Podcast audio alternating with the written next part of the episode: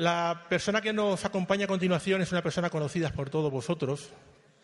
Yo la conozco desde hace pocos años realmente. Yo creo que la primera vez que la conocí fue a, raíz de un programa de Espacio en Blanco de Miguel y me sorprendió ver que, bueno, era una persona formada políticamente, había sido una persona que te llevaba la gestión, creo que del Ayuntamiento de Sevilla, y que, bueno, va cambiando de tal manera su forma de pensar, de ver la vida, de ver la espiritualidad, que se dedica prácticamente hoy en día a recorrer todo el país, a dar conferencias, a difundir un mensaje de espiritualidad que la verdad es que no deja indiferente a nadie. Aquí en España sabéis que hay muchísima gente que sigue a nuestro invitado que nos acompaña a continuación.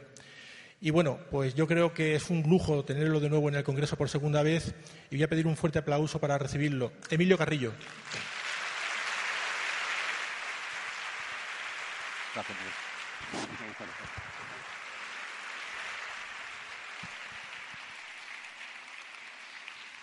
Gracias. Hola, buenas tardes.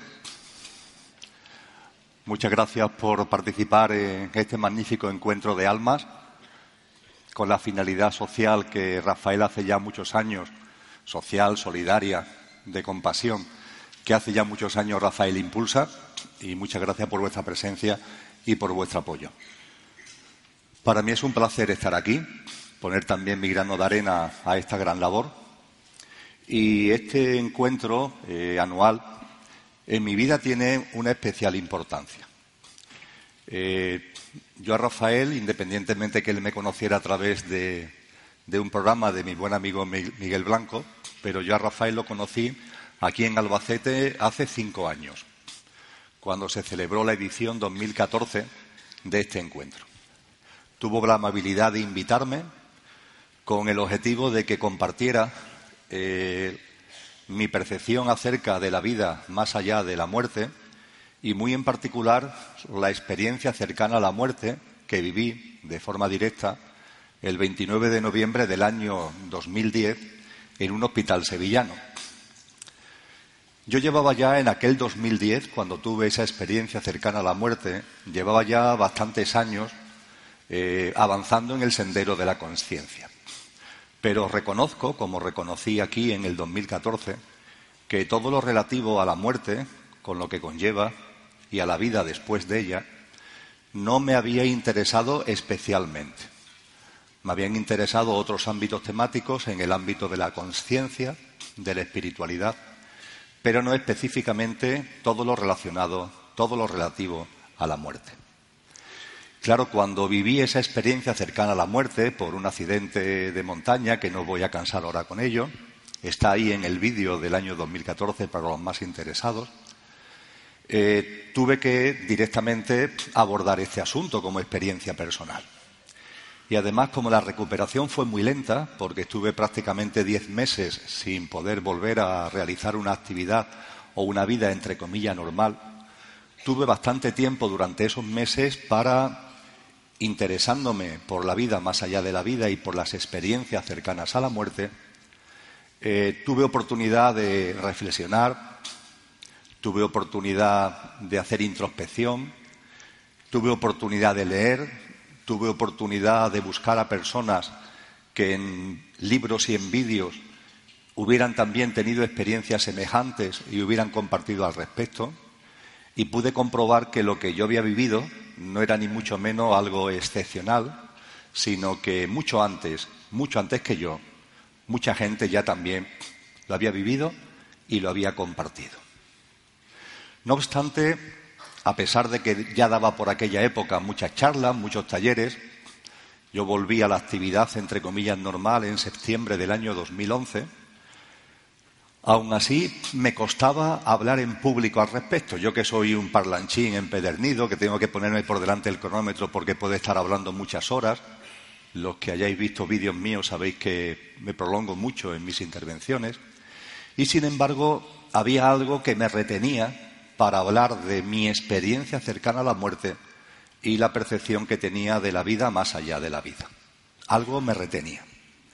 posiblemente una autolimitación mental, posiblemente el hecho de que esta sociedad, y no nos damos cuenta, pero influye en cada uno de nosotros, esconde, esconde lo que la muerte es, lo que la muerte significa, esconde el propio hecho del fallecimiento físico. Y en definitiva, por los motivos que fuera, lo cierto es que no me atrevía a compartirlo. Y la llamada de Rafael para que viniera aquí hace cinco años fue para mí la señal de que ya había llegado el momento de hablar al respecto. Y por tanto, en octubre del 2014, por primera vez, ante un foro amplio, tuve ocasión de hablar sobre la vida después de la vida.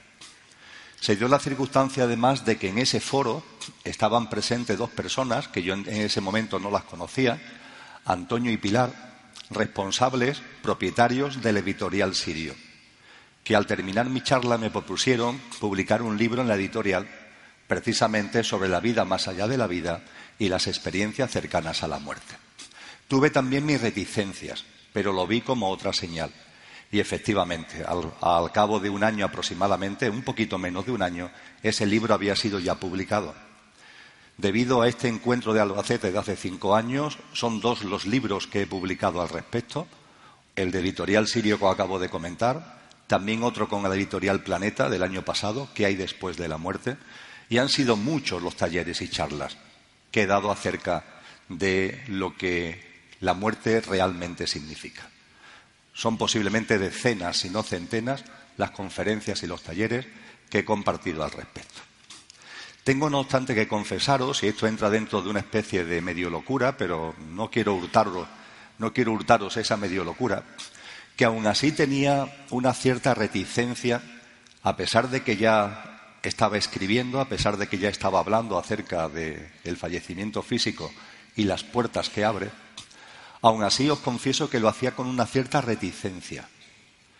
Y tuvo que ser en un momento determinado una experiencia, con, en sus detalles no os voy a cansar, en la que tuve la oportunidad de tener un contacto con una persona que falleció hace mucho tiempo, mucho tiempo, con mi abuelo Tomás. Y ese contacto con mi abuelo Tomás, que se produjo hace unos tres años aproximadamente, mi abuelo Tomás, al que yo siempre he respetado y querido mucho, desde el otro plano me decía, Emilio, deja a un lado esas reticencias. Las tienes porque a ti te gusta hablar de conciencia y te gusta abrir a la gente líneas que vayan dirigidas a encontrar la felicidad que todos asesoramos, a vivir de una manera más sencilla, más alegre, y cuando hablas de la muerte hay en ti un resquemor a que estás hablando de algo que intelectualmente parece que se aparta de esto. Pero te aseguro que no es así. Te aseguro que cuando se habla de la muerte se trae mucha felicidad a la gente, mucha felicidad a los encarnados y es una gran oportunidad para los desencarnados. Te puedo asegurar que en cada taller o charla que compartas acerca de la muerte, por cada encarnado que asista, por cada persona viva físicamente que asista, hay por lo menos otro, hay por lo menos otro ser, en este caso desencarnado, que está contigo. Con lo que en este inmenso aforo de más de mil personas no tengo ninguna duda de que me estoy dirigiendo a los mil que veo a simple vista y a más de mil que están también aquí con nosotros eh, teniendo la oportunidad desde el tránsito, teniendo la oportunidad desde el otro plano de acercarse a todo lo que desde este estrado se está poniendo de manifiesto y que a muchos de ellos le va a servir para efectivamente pasar al plano de luz. El plano de luz. ¿Qué es eso del plano de luz? No tengo ninguna duda que cualquiera de vosotros habrá escuchado, habrá tenido referencias de esa tradición muy antigua, parece que se practicaba en el antiguo Egipto, también en la antigua Grecia, llegó incluso a la antigua Roma, al Imperio Romano, que consistía en enterrar a los fallecidos con una moneda, con una moneda en la boca o con monedas en los ojos. Os suena seguramente esta práctica. La gran pregunta es ¿para qué quiere un fallecido una moneda? A cuenta de que enterrar el cuerpo con la moneda en la boca o con la moneda sobre los ojos. ¿A cuenta de qué? Pues en ese antiguo Egipto, en esa antigua Grecia o Roma nos decían, es que el desencarnado necesita, necesita esa moneda. ¿Para qué? Para pagarle al barquero, al barquero, a una persona que lo va a pasar con la barca de una orilla a otra, porque una vez que fallecemos físicamente hay que atravesar un río. Y para atravesar ese río se necesita el apoyo, la ayuda logística de esa barca y de ese barquero. Y la moneda es para pagarle al barquero. Es la barca que permite pasar de la orilla en la que desarrollamos la vida física a la orilla en la que desplegamos nuestra vida en el plano de luz. Porque la vida, en definitiva, es eso. La vida es un continuo. La vida es un permanente. Una parte de ella la desarrollamos en este plano físico encarnados, en lo que ahora estoy viendo en vosotros, en lo que vosotros y vosotras estáis viendo en mí, pero otra parte de la vida, yo diría que desde el punto de vista temporal, la más prolongada, no la desarrollamos en esta orilla, sino que la desarrollamos en la otra orilla, en esa orilla que acabo de denominar plano de luz, que es un término muy aséptico y que tradiciones espirituales han llamado de distinta manera. Es el cielo de los cristianos, es el de Bachán de los orientales, el plano de luz, donde desarrollamos la vida sin envoltura física. Y efectivamente, como metafóricamente nos narra esta bella historia del barquero, entre la habitación del plano de luz y la habitación de, perdón, entre la habitación del plano físico y la habitación del plano de luz, entre la orilla del plano físico y la orilla del plano de luz hay un río, que es una metáfora para hablar de un espacio intermedio. Es un espacio intermedio, una especie de vestíbulo, una especie de habitación de tránsito que hay que pasar desde el plano físico al plano de luz. Se le conoce coloquialmente hoy como el tránsito, como el tránsito. También muchas tradiciones espirituales se han referido a él, como tendré ocasión de recordaros y de compartir aquí esta tarde, en esta horita y media en la que voy a estar con vosotros la orilla del plano físico, la orilla del plano de luz y en medio el tránsito. Y cuando desencarnamos, cuando nuestro cuerpo físico fallece, ese es el viaje que realizamos. Atravesamos el río, es decir, ese espacio intermedio, ese tránsito, llegamos al plano de luz, allí vivimos una serie de vivencias y llegado un momento concreto al que también haré mención, volvemos a encarnar, volvemos otra vez a la orilla del plano físico para desplegar una nueva existencia física hasta que nuevamente se produzca el fallecimiento físico, en cuyo caso ya se vuelve a repetir el ciclo. Todo lo que está relacionado con este tránsito del plano físico al plano de luz y con la propia vivencia en el plano de luz está no solamente estudiado, sino que está milimétricamente y bellamente descrito en multitud de textos y en multitud de aportaciones. Y esto me lleva a plantearos una cuestión central que afecta a lo que voy a compartir y afecta a la existencia misma de este encuentro, de este, este congreso. Porque en algunos foros cuando hablo de la vida más allá de la vida, hay personas que legítimamente, legítimamente me dicen, Emilio, pero de verdad, cuando tú hablas de esto, ¿cuáles son tus fuentes? Bien, has tenido una experiencia cercana a la muerte, pero ¿cuáles son tus fuentes? Y la gran pregunta, ¿ha venido alguien del más allá para contarnos lo que allí hay? ha venido alguien desde el más allá para contarnos con exactitud y con credibilidad lo que allí hay.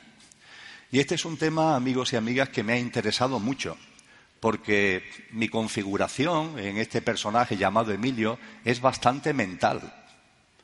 Yo, de hecho, aunque desde jovencito tuve una vocación espiritual muy fuerte, pero después los ajetreos de la vida me fueron llevando por otros derroteros. Y volví nuevamente a la conciencia y la espiritualidad desde lo mental, desde lo, científico, y muy en particular desembarcando en los principios herméticos que me unió personalmente la ciencia con la conciencia, la ciencia con la espiritualidad.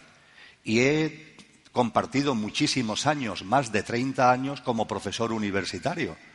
Y esto de las fuentes me parece muy importante. Efectivamente, tenemos que hablar con fundamento, que va ligado al término fuente. Y hay fundamentos, hay fuentes para hablar de esto.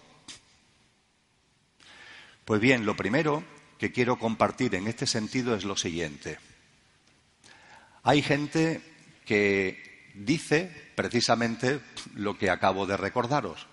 Si nadie ha venido de allí, nadie sabe lo que hay en ese más allá, nadie puede asegurar que hay un más allá.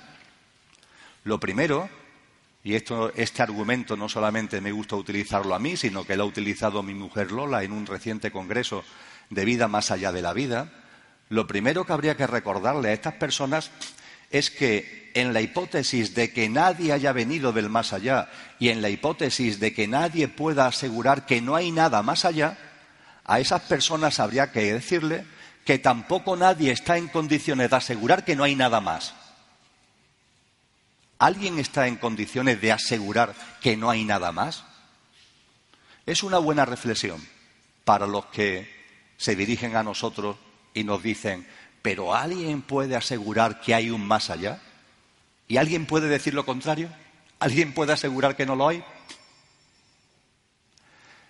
A partir de esta reflexión podemos entrar en las fuentes, porque lo más importante es que esas fuentes y por tanto esos fundamentos existen. Voy a recordaros alguno, voy a ser sintético, no voy a ser exhaustivo, voy a recordaros alguno. Primero, todas las tradiciones espirituales de todas las culturas, de todas las épocas, han hablado de la vida después de la vida. Todas sin excepción. Pura fantasía, pura alucinación, de todas las tradiciones, de todas las culturas. Por sentido común, ¿no sería más fácil deducir que hay algo cuando hay tanta unanimidad? Insisto, en todas estas tradiciones, de todas las culturas, de todos los tiempos y épocas? Además, hablando de todas esas tradiciones y de todas esas culturas, no tengo ningún reparo en deciros que para mí hay culturas antiguas que tienen mucho más credibilidad que la civilización actual. Esta civilización se inviste mucho de racionalidad científica, que no deja de ser una pura pseudo-racionalidad materialista, pero tiene un hándicap, tiene un déficit enorme, y es que se ha, se ha alejado de la vida, se ha alejado de la naturaleza, se ha alejado de la humanidad, o no nos hemos dado cuenta que vivimos en una humanidad que ha perdido su sentido y ha perdido el sentido de la vida, materializada, egoica y egocéntrica, alejada de lo natural y de la naturaleza, desnaturalizada y por tanto y por ende también deshumanizada. De verdad, en la hipótesis de que yo fuera un extraterrestre que hubiera venido a este planeta, lo que esta humanidad me diga no tiene para mí ninguna credibilidad, porque es una humanidad ciega, que vive en la violencia, en el odio, en la desigualdad, en la injusticia, que está cayendo en los brazos de la distopía de forma acelerada. No es para mí una fuente creíble esta humanidad. Sin embargo, esas culturas que han existido y todavía, todavía, a pesar de la globalización, sigue existiendo en algunos puntos, esas culturas que están cercanas a la vida, que están cercanas a la naturaleza, que viven su día a día con ese acercamiento a lo natural y de una manera sencilla, esas son culturas sabias. aunque no tengan tecnologías, aunque no escriban libros, aunque no vayan a la luna, son culturas sabias por su propia cercanía a lo real. Y para mí lo que esas culturas han dicho acerca de la vida después de la vida tiene mucha, mucha más importancia que lo que puedan decir ahora sesudos pseudocientíficos, alejados de la vida, alejados de la naturaleza y absolutamente deshumanizados. Para mí esas tradiciones espirituales de todas las épocas y de todas las culturas son una fuente fundamental. Con un acercamiento académico al asunto me parece una fuente básica. Y también son una fuente básica los hombres y mujeres que han impulsado esas tradiciones, porque todas esas tradiciones espirituales tienen en su génesis a personajes insignes que han sido los grandes instructores que la han impulsado. Me da igual que hablemos de Siddhartha Gautama, impulsor de lo que hoy denominamos budismo, o de Jesús de, Nazaret, impulsor de lo que hoy denominamos cristianismo. Me da igual que hablemos de Laosé con el taoísmo o de Zoroastro en Persia con el zoroastrismo. Podíamos seguir así toda la tarde, con nombres propios, que han estado detrás del impulso de esas tradiciones. Y cuando analizamos la vida de esos personajes, de Buda a Zoroastro, de Laosé a Jesús de Nazaret, nos encontramos personas insignes, personas que en su vida fueron todas un ejemplo. Y todas ellas, sin excepción, han hablado de la vida más allá de la vida. ¿Estaban locos? No lo parece. Pero permitirme que exprimiendo más esta línea, abra el abanico y me refiera ya no solamente a esas personas que a lo largo de la historia han abogado a favor, han hablado de la vida después de la muerte, desde un plano espiritual. Lo extiendo a todos los sabios y sabias que ha habido en la humanidad ya no solamente desde el punto de vista espiritual, sino desde el punto de vista científico y desde el punto de vista filosófico. Hago mención, por tanto, a todos los grandes filósofos de la historia. Hago mención, por tanto, a todos los grandes científicos de la historia, de Pitágoras a Einstein pasando por Leonardo da Vinci. Todos, sin excepción, han hablado de la vida más allá de la muerte. Todos, sin excepción y a estos sabios y sabias que consideramos los pilares de nuestra civilización y que, entre comillas, los hemos investido de autoridad para tantas cosas, ¿por qué cuando hablan de la vida más allá de la vida lo ponemos en solfa? ¿Por qué precisamente por eso? ¿Lo habéis reflexionado alguna vez? Os pongo un solo ejemplo el que se considera inventor, entre comillas, de la filosofía tal como la entendemos hoy día. El ser humano que posibilitó que la humanidad pasara de una filosofía basada en la simbología y en el mito a una filosofía potente, dialéctica, una filosofía profunda. Me estoy refiriendo a Platón. No sé si conocéis su obra, pero remito a una de sus obras más conocidas, La República. Pocas personas la han leído, pero a muchas personas le suena La República de Platón. No es inusual que algún mes de septiembre, en esta avalancha que suele haber de, eh, de publicaciones los meses de septiembre, de coleccionables, no es inusual que en los kioscos aparezca la República de Platón como anzuelo para un coleccionable de obras de filosofía. Pero pocas personas finalmente, incluso comprándola, le meten el diente. La República de Platón efectivamente es un buen tocho. Y lo que recoge son ni más ni menos que diálogos con Sócrates, la creen de la creen de la filosofía profunda. Pues bien, si tenéis en vuestra casa la República de Platón, os remito a su parte final, Es fácil de encontrar lo que voy a comentar porque está en su parte final, las últimas páginas. Y en las últimas páginas de esa obra memorable de Platón, en los diálogos con Sócrates, se narra con precisión una experiencia cercana a la muerte, con toda precisión.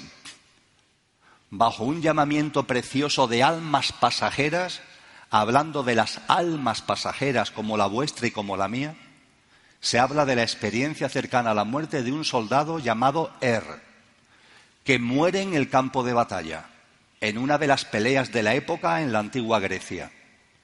Y cuando los dos bandos se dan una tregua para recoger a sus muertos, a él lo recogen entre los muertos de su bando y se lo llevan a su familia.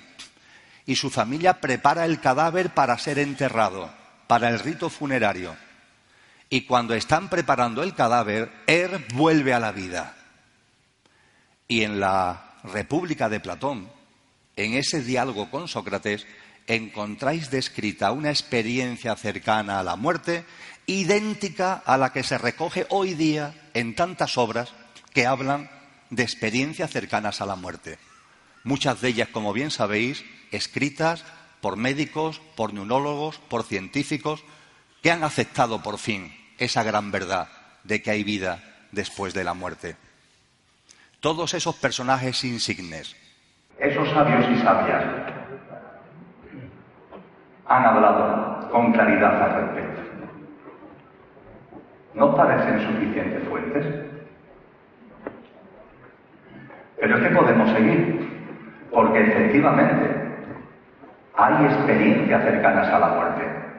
La de este soldado llamado él y la de tantos hombres y mujeres a lo largo de la historia, que aparentemente fallecieron que sus constantes físicas desaparecieron y que sin embargo volvieron a la vida.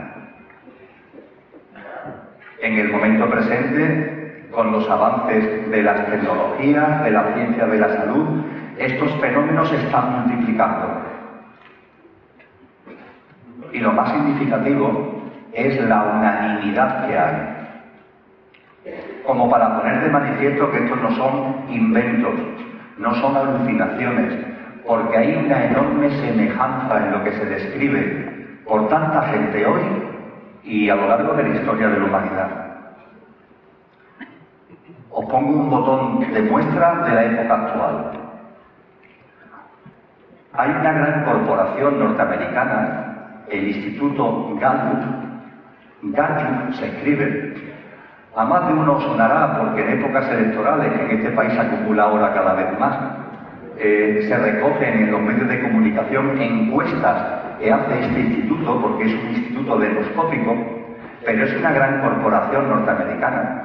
Hace unos años el Instituto Gallup se le ocurrió realizar un estudio sobre las experiencias cercanas a la muerte. Porque abundan tanto, abundan tanto, son tan numerosas, están llamando la atención de personas jurídicas, de corporaciones, que en principio ese tipo de cosas ni tratan ni le interesan. Y el Instituto Gallup realizó un estudio en Estados Unidos a este respecto. Las conclusiones del estudio son espectaculares. La primera es que se estima que hay 5 millones de norteamericanos y de norteamericanas, 5 millones de estadounidenses que han tenido experiencias cercanas a la muerte. 5 millones. Es verdad que Estados Unidos tiene 320 millones de habitantes, porcentualmente no son tantos, pero coincidiréis conmigo que 5 millones de personas es una fuente tremenda. Y lo que hizo esta gran corporación demoscópica es seleccionar una muestra y realizar el estudio con una muestra significativa de entre estos 5 millones. Y lo que pudo comprobar es que la inmensa mayoría narran lo mismo. Y algo muy importante para lo que después comentaré, para lo que después compartiré.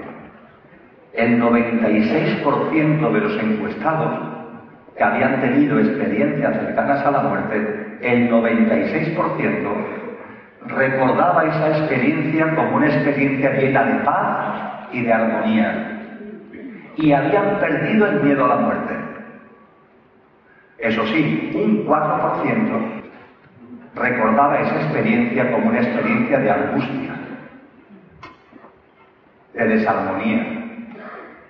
Y ahora que estaban aquí, y sabían que algún día llegaría el momento, le tenían mucho miedo a ese momento. Ese 96% y ese 4% es interesante para lo que vamos a compartir un poquito más adelante. Pero estamos hablando de fuentes y las experiencias cercanas a la muerte, desde luego que son una fuente. De la misma manera que son una fuente, las personas que ven. No os voy a pedir que levantéis la mano, pero en este foro de mil personas o más, hay muchas personas que ven. ¿Qué significa o qué quiero decir eso de que ven? Pues que son capaces de entrar en contacto, que son capaces de ver a los que han desencarnado. Es una cualidad, es un talento. Todos los seres humanos tenemos dones y talentos, cada uno los nuestros. Y hay personas que tienen ese don. Y los que lo tenéis, sobre todo las que lo tenéis, porque es una clara mayoría de mujeres, los que lo tenéis, sabéis que es un don que no es sencillo de gestionar. No es sencillo, no es simple. Porque se producen visitas deseadas, pero también visitas que no son deseadas. Desde ese otro plano se nos acercan a las personas que tienen ese don, se les acercan desencarnados, queridos y otros que aparecen por su cuenta. Y no todos están en la situación, ni mucho menos, vamos a llamarle de armonía. Bellamente, bellamente, se describe en muchas películas, pero traigo a colación una hora que utilizaré más adelante. Me refiero a la película El sexto sentido. Película de finales del siglo XX, 1998-1999, protagonizada por Bruce Willis. Y esa película, cuando se estrena, fue el mayor éxito comercial de la historia del cine. Después han venido otras que han batido el récord ese de taquilla. Pero en ese momento fue la película más vista en la historia del cine.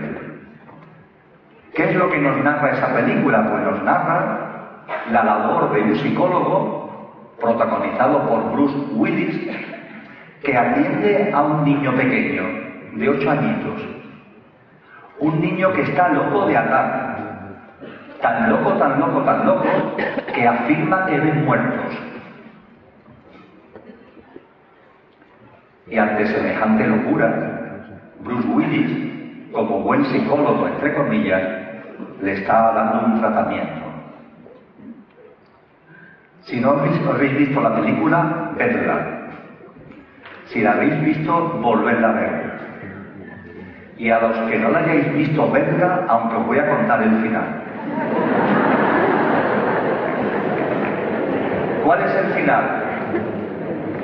El final de la película pone de manifiesto que el niño que dice que ve muertos no está loco. Porque es verdad que ve muertos. Es verdad que los desencarnados se comunican con él. Es verdad. E igualmente es verdad que si Bruce Willis le está dando un tratamiento a ese niño y se está relacionando con ese niño, es por el simple hecho de que Bruce Willis también está muerto. Es uno de los muertos que se relacionan con el niño. Y Bruce Willis no se da cuenta hasta el final de la película que ha muerto. Volveré a ello más adelante. Pero ese niño durante la película, que es verdad, es verdad que contacta con los desencarnados, mejor dicho, que los desencarnados contactan con él porque él no quiere. Ese chico con ocho añitos no sabe gestionar ese don. Está asustado, está aterrado con ese don. Durante la película ese chico madura y a pesar de tener solamente ocho añitos, empieza a percibir la grandeza del don que tiene. Pero yo he conocido muchas personas con ese don que lo han cerrado, que han cerrado las puertas, porque no es sencillo de gestionar. Con lo cual yo a vosotros y a vosotras los que tenéis ese don y tenéis las puertas abiertas y lo gestionáis con amor, con cariño, con compasión, os lo agradezco de corazón. Todos os lo agradecemos de corazón.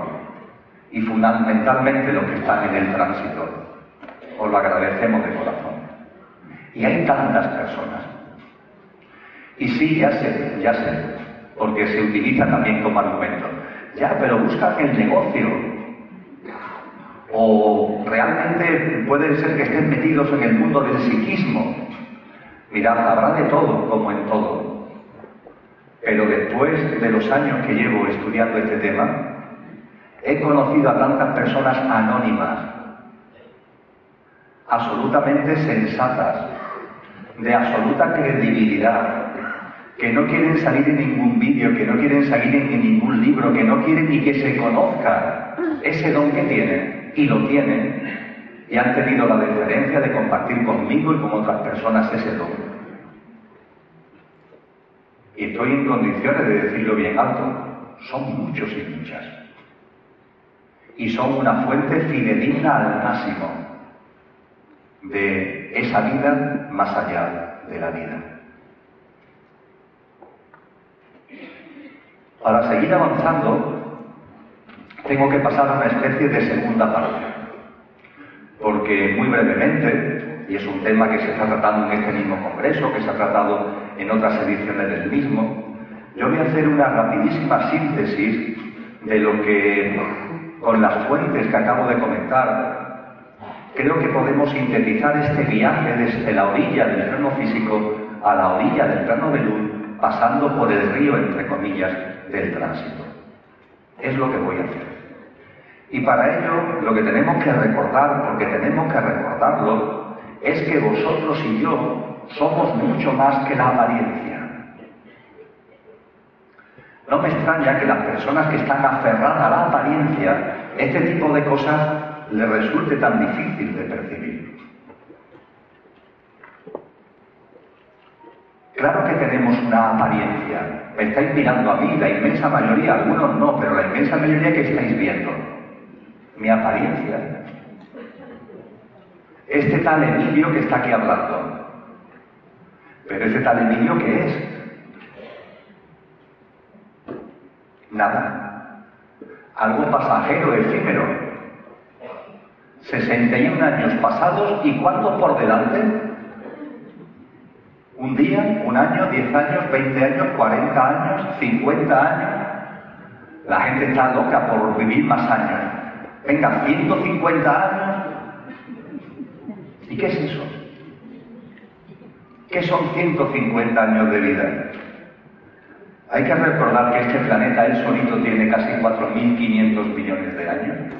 Hay que recordar que el universo conocido tiene casi 14.000 millones de años. ¿Qué es una vida física en ese contexto? Nada. Ni una gota de agua en el océano, ni un grano de arena en el desierto. Nada. Y hay gente que esa apariencia tan efímera le da mucha importancia, pero no te das cuenta que eso es nada. Nada. Pasó. Eso es la apariencia. Incluso por sentido común. Con sentido común podemos deducir que a eso se reduce la vida que desplegamos a, a nada. La realidad es muy otra. Como nos han insistido todas las tradiciones espirituales, todos los maestros y maestras, todos los sabios y sabias, las experiencias cercanas a la muerte, las personas que ven el más allá, la realidad es que hay una apariencia, pero sobre todo lo que somos es una esencia que está encarnado ahora en la apariencia y que cuando la apariencia, que yo llamo coloquialmente el coche, termina su labor porque fallece, el conductor, la esencia, se baja del coche y sigue vivo, ya está. Y la vida física es algo tan sencillo como que venimos aquí a vivir unas experiencias y nos montamos en el coche para vivir las experiencias. De la misma forma que muchos habéis montado en el coche para venir aquí, desde vete a saber cuántos puntos de España e incluso de fuera de España. Y cuando el Congreso termine, mañana, pues volvéis a vuestra casa, ya está.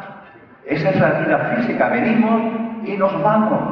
Para estar aquí utilizamos un coche y cuando nos vamos a ir el coche deja de funcionar, nos bajamos del coche y volvemos al plano de luz, que es de donde hemos venido. Tan difícil es entender eso. Hay una apariencia y hay una esencia. La apariencia es efímera, pasajera, y la esencia imperecedera. No conoce la muerte. Y de eso se está dando cuenta incluso la ciencia. La ciencia se ha convertido hoy en la gran aliada de la espiritualidad. Hubo una época, una época entre comillas negra, donde la ciencia se imbuyó en el materialismo y decía que lo que no se tocaba no existía. Pero eso saltó por los aires a finales del siglo XIX con, con las ecuaciones de Maxwell. Reventó por completo con la teoría de la relatividad esa visión materialista de la apariencia científica se hizo añicos con la teoría cuántica y la teoría supercuántica y con la teoría de cuerdas y la teoría del principio holográfico. Eso ya no tiene ninguna consistencia científica, el mundo de la apariencia. Y como muy bien ha escrito ese gran científico Michio Kaku en su obra Hiperespacio, en el prefacio de la obra, nos dice Michio Kaku, la ciencia por fin ha vuelto a recordar que una cosa es la apariencia y otra cosa es la esencia, porque hay una esencia detrás de la apariencia. Y menos mal que es así, porque si no, ¿para qué serviría la ciencia? Fijaros qué maravilla. Si no hubiera una esencia después de la apariencia, ¿para qué serviría la ciencia? Si no hubiera una esencia y solo existiera la apariencia, la ciencia ya había cumplido su labor, describiendo las leyes de lo material que están descritas desde la mecánica cuántica de Newton, la ciencia ya no tiene nada más que decir. ¿Qué es lo que ocurre? Que la ciencia, insisto, desde finales del 19, ha empezado a percibir que hay otra realidad y que hay una esencia más allá de la apariencia. Y hay ya insignes científicos que hablan claramente de conciencia, de conciencia. Y esa conciencia está, como su propio nombre también ya sugiere, en íntima relación con la esencia. Y eso no es algo teórico, es algo real que se plasma en el universo de un rincón a otro. Y se plasma en vuestras vidas. Cada uno de nosotros también somos apariencia y esencia. Y la apariencia tiene fecha de caducidad, está llamada a morir. La esencia no, la esencia es imperecedera. Las tradiciones espirituales lo han denominado de muchas formas. En la tradición espiritual quizá más cercana a vosotros y a vosotras, que será el cristianismo, Pablo de Tarso, San Pablo, en la primera carta a los tesalonicenses, resume la convicción cristiana cuando dice, el ser humano es cuerpo, alma y espíritu cuerpo, alma y espíritu. El cuerpo es la apariencia y alma y espíritu está relacionado con la esencia. Esta visión trinaria es la que mantenía Marco Aurelio en sus meditaciones, este gran emperador romano del siglo II, cuando hablaba de cuerpo, psique y neuma, muy parecido al esquema cristiano. Y Marco Aurelio no lo aprende de los cristianos, lo aprende de los filósofos griegos con los que estudió. Y la filosofía griega, con Pitágoras o con Platón, nos habla también de que somos cuerpo, psique y neuma, el esquema de cuerpo, alma y espíritu. Pero es que antes de los filósofos griegos hay otras corrientes espirituales. Desde la cábala judía hasta la Advaitia, donde dicen que los seres humanos tenemos cinco componentes pero es que antes de ello hay otras tradiciones más profundas que tienen que ver ya con los Upanishads y antes de ello con los textos védicos de hace 4.000 años que nos indican que tenemos siete componentes, la constitución septenaria del ser humano. Siete componentes. No vamos a entrar en esa constitución septenaria, pero esos siete componentes nos dicen que en vosotros y en mí hay cuatro partes todo está interrelacionado, hay una relación de vasos comunicantes, pero cada una tiene su identidad. Hay cuatro partes que son efímeras, que están llamadas a morir, y tres componentes que no conocen la muerte. Los tres componentes que no conocen la muerte son nuestro yo superior, la esencia a la que he hecho referencia. En la tradición de la Constitución centenaria, espíritu, alma universal y cuerpo causal, alma individual. Como no vamos a entrar en detalles, espíritu y alma como los cristianos, con la diferencia que se habla de que el alma individual que hay en vosotros y en mí pertenece a su vez a un alma universal. Alma, buddhi y el cuerpo causal. Alma buddhimana, al espíritu, alma universal, alma individual. El yo superior, la esencia vuestra y mía, que ha encarnado y desencarnará que está en la orilla del plano físico y que un día hará el viaje de vuelta al plano de luz de donde ya vino. Y en cuanto a los componentes perecederos, tenemos cuatro. Se nos habla del cuerpo físico denso, esto, se nos habla del cuerpo etérico o energético, del ámbito emocional y del ámbito mental, ligado a lo que los psicólogos actuales llaman mente concreta, la parte de nuestra mente que nos sirve para movernos en el sota caballo y rey de la vida cotidiana. Sobre el cuerpo físico denso no tengo mucho que deciros en este contexto. Hay mucho que decir, pero no toca ahora. Es esto. El cuerpo etérico o energético no debería extrañar. Está en vosotros, está en mí. ¿Os habéis planteado aquellos que hacéis Reiki sobre qué hacéis Reiki? ¿No habéis dado cuenta que el Reiki, por ejemplo, moviliza unas energías que van dirigidas no al cuerpo físico de la persona que tenemos delante, sino a su cuerpo energético. ¿No dais cuenta lo que hacéis, Ricky, que estáis actuando sobre el cuerpo etérico, lo cual después tiene repercusiones en el físico? Pero hay un cuerpo etérico en vosotros y en mí. Y aquellos que estáis más en la línea de la medicina tradicional china, por ejemplo, la acupuntura. Claro que la acupuntura consiste en coger agujas y clavarlas en la epidermis. Pero no se clavan en cualquier sitio, se clavan en lugares estratégicos del cuerpo que son cruces energéticos. Es decir, clavándose sobre la epidermis, se dirigen a incidir sobre el cuerpo etérico energético, con las consiguientes consecuencias que esto tiene también sobre el cuerpo físico. Tenemos un cuerpo físico denso, tenemos un cuerpo físico etérico, y tenemos un ámbito emocional y un ámbito mental. Y el ámbito emocional, tercer componente, y el ámbito mental, cuarto componente, son distintos del físico, tanto del denso como del etérico. Esto es algo que desde no hace mucho tiempo nos hemos dado cuenta. Pero os habéis dado cuenta vosotros hace ya, un tiempo, me imagino, que vuestro mundo emocional es una cosa y que vuestro mundo físico es otra. Hubo un tiempo que se decía, no, lo físico y lo emocional van juntos. Pero qué estupidez, ¿cómo van a ir juntos? Por ejemplo, hay personas que sufren mucho porque no perciben que hay vida después de la vida.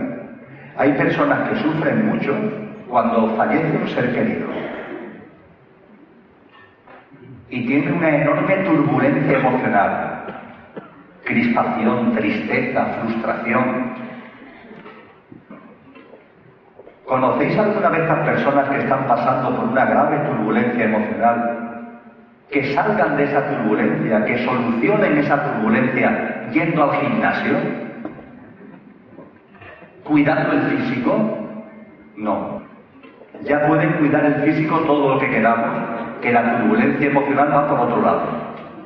Por la sencilla razón de que una cosa es el componente físico y otra cosa es el componente emocional. Y nos pasa igual con el componente mental. Cuando tenemos desequilibrio, disfunciones mentales, turbulencias mentales, por mucho que atendamos al físico, esas turbulencias siguen estando ahí. Porque son, estando relacionados, pero son cosas distintas. Esta percepción de la visión septenaria del ser humano es una visión, como comentaba hace unos minutos, antiquísima, se hunde en las noches de los tiempos. Y siendo sabida desde hace mucho tiempo, no se divulgó abiertamente hasta el último tramo del siglo XIX. Se reservaba para círculos de iniciados. se venía estudiando en las escuelas brahmánicas de la India. Se estudiaba antiguamente en los círculos de misterios del Mediterráneo, los de Egipto o de Grecia, en círculos iniciáticos, en los primeros círculos de iluminados masones. Ahí se estudiaba esta constitución sextenaria, que nos da una percepción muy completa del ser humano. Pero no se divulgaba abiertamente, había resquemores de dar esa sabiduría a una humanidad que estaba caminando por el egocentrismo.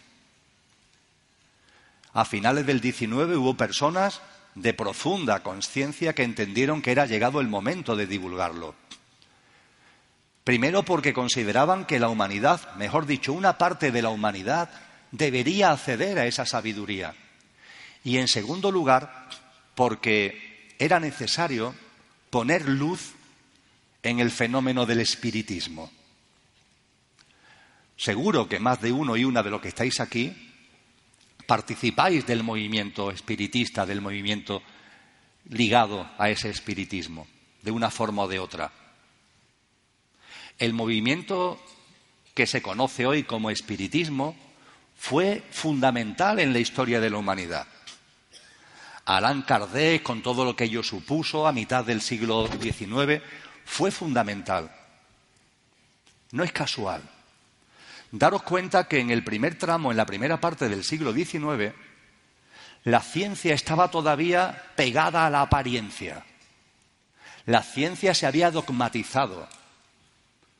Acusaba de superchería todo lo que hablara de algo que fuera más allá de lo material. La ciencia se había enterrado a ella misma en el materialismo y no aportaba luz a la humanidad. Pero es que en paralelo las religiones, sobre todo en Occidente, se habían dogmatizado enormemente. También se habían enterrado a ellas mismas en el dogmatismo religioso y cada vez atraían a menos personas. Y esa mezcolanza de una ciencia materialista y unas tradiciones espirituales dogmatizadas era un cóctel molotov, era una bomba de relojería contra la evolución en conciencia de la humanidad. Y ahí aparece el espiritismo que tuvo, sobre todo en Occidente, en Europa, en Estados Unidos, tuvo una importancia inmensa. El objetivo del lanzamiento del espiritismo en tema de conciencia fue abrir nuevamente las ventanas a que hay vida más allá de la vida, a que hay una esencia después de la apariencia. Hay que estar muy agradecido a Kardec y a todas las personas que pusieron en marcha este movimiento y han seguido impulsándolo. Ahora bien, hay que poner luz al respecto. ¿Por qué? Porque cuando conectamos con el más allá, me da igual que sea mediante mediums, mediante Ouija o de la manera que sea, cuando conectamos con el más allá por escritura automática o de la manera que sea, lo que debemos recordar es que en ese más allá hay muchas cosas aparte de espíritus y que cuando creemos contactar con el espíritu de un fallecido, es muy probable que no estemos contactando con el espíritu del fallecido, sino con otra parte del fallecido que aún no ha fallecido. Esa parte. Me explico mucho mejor a continuación. Con la constitución sextenaria, lo que nos damos cuenta es que cuando fallece el cuerpo físico, lo que fallece es el cuerpo físico. Se acabó. Nada más. Eso que enterramos, eso que incineramos, es el cuerpo físico. Pero ¿y los otros componentes? Los tres, alma individual, alma universal, espíritu, alma y espíritu de los cristianos, el yo superior, claro que sigue vivo, es imperecedero. Pero ¿qué ocurre con el cuerpo energético? ¿Qué ocurre con el cuerpo emocional? Con vuestro ámbito emocional. ¿Y qué ocurre con nuestro ámbito mental ligado a la mente concreta? ¿Qué ocurre? ¿Muere al morir el cuerpo físico? No, la respuesta es que no, siguen vivos. Como son perecederos, porque lo energético etérico, lo emocional y lo mental son perecederos, pero no mueren cuando muere el cuerpo físico. Están llamados a morir, están llamados a disolverse. Pero esa disolución puede ser rápida, menos rápida, lenta o muy lenta. Depende. ¿Depende de qué? De cada uno. Cuando el cuerpo físico muere, muere. El cuerpo etérico. El cuerpo etérico energético, todos los estudios serios que hay al respecto, todas las fuentes a las que vengo haciendo referencia, nos dice que se disuelve en un plazo de no más de dos, tres o cuatro días. Por tanto, también el cuerpo energético, el cuerpo etérico, dura muy poco después del cuerpo físico. Mientras que se disuelve en esos dos, tres, cuatro días, se queda lo más cerca posible del cuerpo físico fallecido. Lo más cerca posible.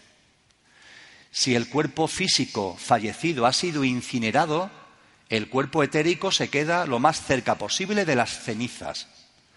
Si están en algún tipo de vasijas, junto a la vasija. Si han sido esparcidos en algún paraje, en ese paraje donde han sido esparcidas las cenizas. Ahí se queda el cuerpo etérico y se va disolviendo.